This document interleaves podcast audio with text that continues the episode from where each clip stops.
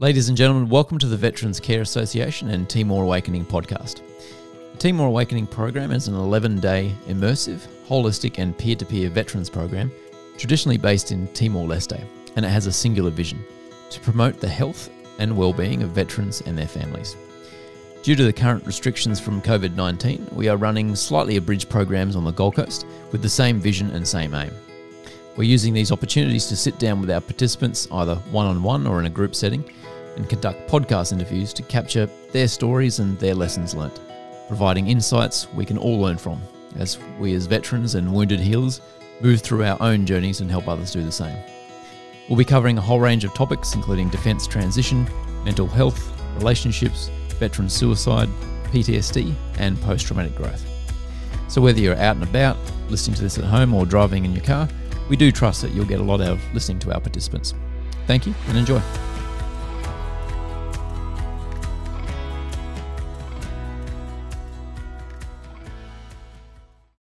Ladies and gentlemen, welcome back. Um, we are at the tail end of not only TA 18, but also the podcast interviews. We've just got a few lucky people to sneak in the last uh, dying hours, but uh, sitting down with me at the moment, I have Craig Small. How you doing, mate? Good, Michael. How are you? It's good to have you on the on the podcast, mate. And uh, Cool. Armored Corps, and then uh, did a trip to Rifle Company Butterworth. Yes. What year was uh, It was Rifle? 96. 96. Yep. Okay. And did you join uh, in time for um, Kangaroo 95 that you always hear people talk about? Or you, Uh, I um, marched in the two cav just as the boys got back. From oh my God, you would have been, uh, I'm sure they would have been ta- telling stories to the cows come home. Some good stories. nice one. Well, mate, uh, that was obviously, yeah, just a quick sort of um, couple of seconds on your, your military background. Let's just maybe delve into that a little bit just so we uh, get a bit of context what, you, what your Yep. career involved. Yeah. Okay. Um, so joined in 95. Actually Yep. just joined on a whim. Okay. A mate had joined and said how good it was. So I thought I'll, I'll throw my hat in the ring, give it a nudge. Are you still mates with him now? I haven't seen him in a long time. Yep. But um, I loved it. It was, Mm. I still say to this day, the army was the best job that I ever had. I think, and it was Okay. just the comradeship. Yep. Your troop, your family. Um, had direction. You knew what you could do, what you couldn't do. Yep. And yeah, you knew where that line was and how far over that line you could step. They're allowed to go. Yeah. Yep. Yep. Yep. Yeah. Okay. And s- yeah. Um, yeah, and then two cav initial posting, and then posted down to two fourteen in Brisbane to re-raise the um, the unit after the ready reserve time. Right. Okay. Yeah. Yeah. That was a big thing in the late 90s, wasn't it? It was. Yeah. Yeah, Okay. And uh, and what sort of happened after that period?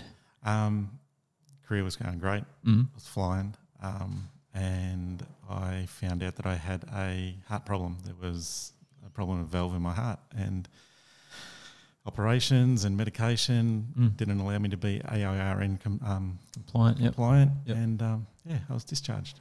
Right. Okay. Yeah, so So that that- was 2000.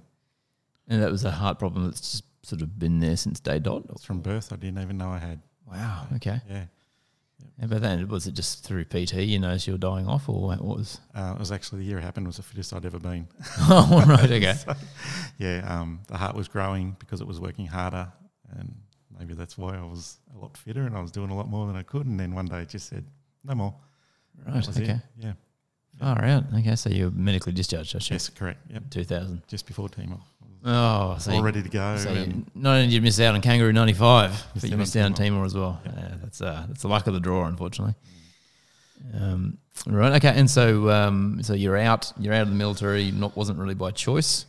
What happened from there? Okay, so um, Two Field Hospital had a re, re, um, rehabilitation centre, Mm. and they um, had like an open day one day, and it was all these people. There was Sarina Russo's and Martin Oh. College and all that, and it was like go in and find yourself a course that you want to do, and Okay.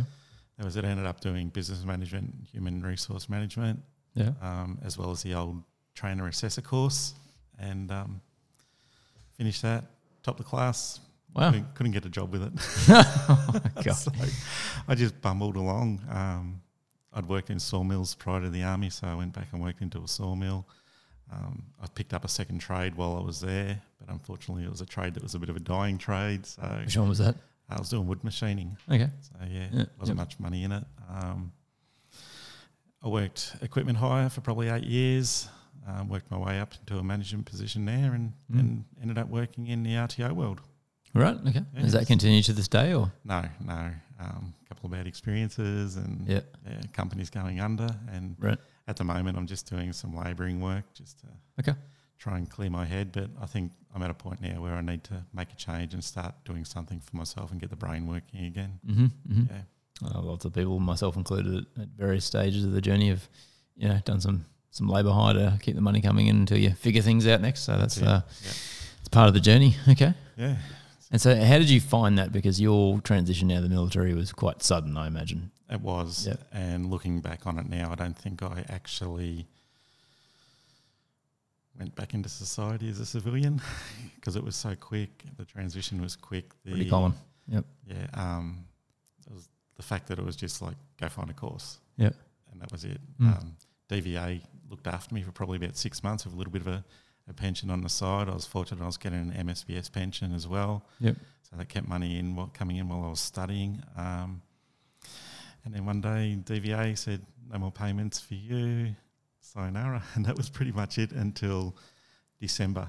It was when I got put back in touch. So for a period of 20 plus years, Wow. no contact from DVA, no Wow. white card. Um, when I actually got my white card and went to see my DVA advocate, my card number was older than what his was. So I think something had maybe been allocated but never issued. So, Right. yeah. Wow. So you were medically discharged, and there was no real sort of um, follow up until some many many years later. Yeah. Okay. And so, how did you navigate that? That's a little, that's a rocky period. Like you, you've come out, you've come out of a secure, you know, um, uh, structured environment, and you just suddenly had to go and make things working. And you said you went back to sort of sawmill for a while. it was hard. Yeah. It was hard to, to see a worker turn around and tell his boss where to go because he didn't want to do something. It just wasn't the norm. You saw that, did you? Oh yeah, all Yeah. the time. Yeah. Yeah, I, I found that very hard to take and watch Yeah. happen. So yeah, You wouldn't get away with it in defence, would you? no, no it's a very different life. And I was probably the same prior to the army, Yeah. prior to the military. Um, Yeah. but yeah, it just changed your whole mindset, Mhm. how you thought about life, and how well how things were done, and the respect for people. Mm. Um, and to just to see people that hadn't experienced that, it was very hard.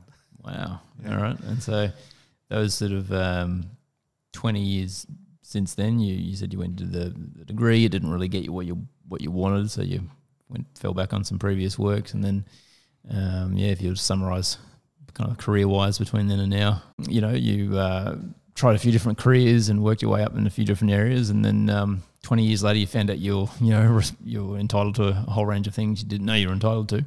Um, what sort of brought you in a program like this? Um, I'd actually before Christmas had a little bit of a meltdown, which Okay. was probably the second one in two years. Um, the first one was pretty bad, but the second one wasn't as bad, but it was still um, Okay. still there. And uh, And what do you think brought that on?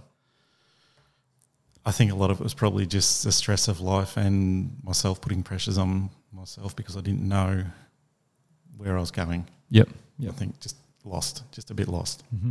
Um, and I got put in touch with Open Arms, and I haven't looked back. What has been offered to me since, like I said, December last year, Mm. in that short period of three months, has been more than I've, I've had in 20 years. Wow. And just to meet like minded people and people that understand, even though I wasn't deployed. I think the biggest thing that I've, in my mind, was because I wasn't deployed to Timor or Afghanistan or Iraq, I didn't think I was eligible for anything Yep. but it um, it wasn't until Open Arms got in contact with me was you did serve, you did sign on the line to Yep. Put yourself in that role. You just didn't get there, and you still served.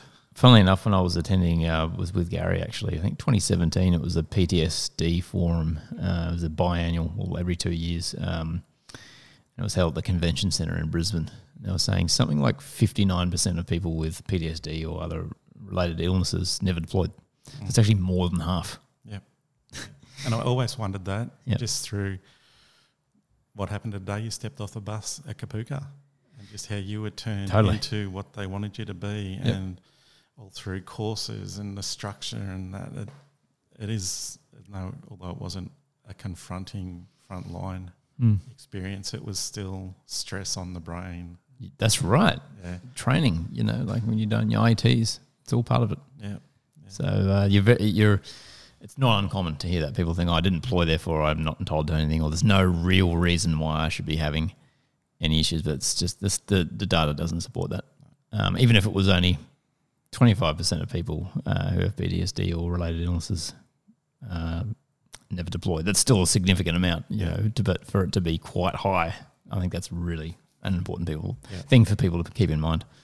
Yeah, yeah, yeah. Definitely. and so Timor Awakening specifically, how did you find yourself here? Um, I was a late person on this course, Yep, so yep. I only found out about it um, a fortnight ago. Yep, yep. Um, my peer support from Open Arms messaged me and said, um, if you're interested, if you can get away from work and if you can financially afford it, Yep. get a, take time off work, um, there's a position in this if you'd like to attend. And I asked the Minister for Finances and she said, yep, go. work said go. Yep. So um, Yep. within a matter of a week, I was pretty much all had my bags packed and ready You to come are. down. Yeah. So and probably the best way to do it, Yep, just commit. just commit. The more you stew over it, the longer there's a possibility you'll talk yourself out of it. Definitely. yes. Okay. Yeah. And talk us through your sort of time here. What's been the biggest, uh, I guess, aha moment for yourself? Um, I think just finding myself and just actually realizing that there are other people like me, Mhm. similar positions, um, and just realizing that uh, life probably isn't that bad and we can make some changes. Okay. We're in the right mindset to do it. And what do you think has sort of implanted that realization in Um, yourself? just through the sessions that we've had with the mentors, the sessions that Gary and Michael have given, I think it's just taking in all that information and Mm. just realizing that it is a common denominator in life for a lot of us, and we've we've got the tools and we've got the people there to help us that we can make the changes if we really want to. And I think if you're in that mindset that you want to make the change, then you will. Right. So. It's an interesting one. So it's a kind of reaching a breaking point or a resolution that this has to happen. Yes, exactly. yep. Yeah. So Mm. I identified that probably my biggest thing is my current work. So my main goal to take away from here is to start investigating what I want to do for Mm. a career moving on. So that's I think once I fix that, a lot of other problems will start to Yep. fade away. So because you're doing the labour hire at the moment, is that right? Yeah, Is that full time? Yeah, it is. Full time. Yeah, it's a very taxing on the body. Yes. And uh, yeah, I think the older we get, the harder. I mean, I did it when I, I did it before I joined the army in 2004, and I've done it 2017 Mm-hmm. after getting out. So it's it's not easy. It's hard work, It is. and it's not it's not good pay. No. And, and you know, yeah. So okay. So in terms of finding out what that is, your career next steps. How, how do you think you're going to tackle that? I actually, um, I've been in touch already previous to this program with Defence TAFE. Okay. And um, it was my, again, my support person from Open Arms that put me onto them. Um, I've had some good conversations with them, and I think when I get home, probably next week or the week after, I'm going to make that phone call and just find out what else is available out there. I've never heard of Defence TAFE. What's that about? Okay, so um, it's from what I believe, it's an element of TAFE that the defence have a hold on, um, and there's courses that are actually discounted for ex um, service members. Okay. So, uh, an example that I was given there is, and please don't quote me fully on this, but um, there's a diploma of um, project management that the gentleman that I was talking to recommended for me. It's normally a ten thousand dollar course um, through Defence TAFE because I'm a ser- ex-serving member. I get it for four thousand eight hundred. If you don't have the money up front, you can pay it off over a two-year period, and you can claim it on your tax. Wow. So That's an interesting tip. yeah, and it, the course that course is actually um, it's a diploma level, but it's being fast tracked over an eight month period. And I'm not sure if it's full time or two days a week or Sure, what it is, sure. but Yep. yeah, that's what's available out there. And is that uh, all online or is it campus based stuff? I'm not like- sure on that. I didn't Okay. go into the Sure, depth of it, but that's what I want to find out from them is Yeah. what is the learning structure of it. That's an interesting option for, for people. Lots of people want to do higher education and figure out what's next. So just it's amazing how many resources are out there for veterans that we just don't know about, isn't it? That's it, exactly. what other stuff have you come across in in that during your time in terms of resources for veterans? Because I find that a lot of people, um, once they initially get onto this track, will often find out. The most they'll ever find out is often in the first six months because Yeah. they're going really enthusiastically, and then it tapers off. What else for have you sure. found? Um, well, Open Arms was the main one, and just what they actually had. So the the counselling that you can ring up twenty four seven, and there's always someone there can talk to you. Yep. And if it was in the middle of the night or late at night, I found the next day that my support person would be giving me a call. So that Right. information is being passed down to your support. people. You've got a file. Yep. And everything's all put onto that. Um, my support person has put me onto an advocate. I've never had an advocate before, so Yep. I've now got a DVA advocate that's Cool. doing some claims for me. Yep. Um, and just the way they're doing it is not everything for you. They're giving you the, the tools and the resources to do it for us to follow up. So Wow. yeah, so it's been mainly just the advocate, the open arm support, and um, the defence TAFE is what I've tapped into so far, and this amazing course. yeah.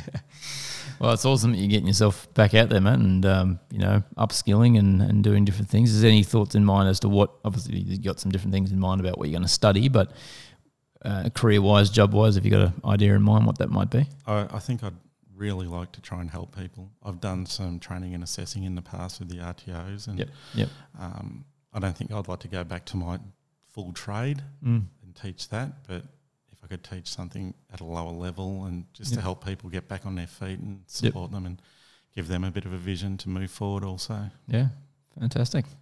Well, it sounds like you've got some uh, some robust plans there, mate. So well done. And uh, I guess uh, yeah, w- what's the the very next step for you after this program finishes, which is midday tomorrow? Yep. Um, what's the next kind of immediate action? Uh, go home and spend some time with the family. yeah, fair enough. Yeah. fair enough. Because you're out past Ipswich. I'm out at? Rosewood. Oh, yeah. Rosewood. Yep, nice. See if I can pull all the kids in and we might go out for dinner and just have some family time. Perfect. Yep. Perfect. Did you survive the floods? Uh, town flooded. We were a little bit isolated, but yeah, we weren't too bad. Oh, lucky one. Yeah. Lucky. Like I said, that area, that area, sort of Ipswich out west, is notorious for being hit pretty hard, and many of it was. So glad to hear you're okay. Exactly. Good on you, mate. Thank you. All right, Craig. I think we'll, uh, we'll wrap up there, mate. Is there anything else you wanted to add before we pull stumps there? Uh, just if anyone's having any doubt or any problems, mm. reach out to Open Arms and just get that help because it helped me immensely. Amazing. Good on you, mate. Thanks so much. Appreciate Thank you, it. Michael. Ta- Thank you so much for listening, guys. And if you do have any comments or questions, feel free to reach out to us at support at veteranscare.com.au. And we do, of course, encourage you to share this podcast out to anyone who you feel may benefit from it. Thank you so much, and we look forward to connecting with you on the next podcast. Bye for now.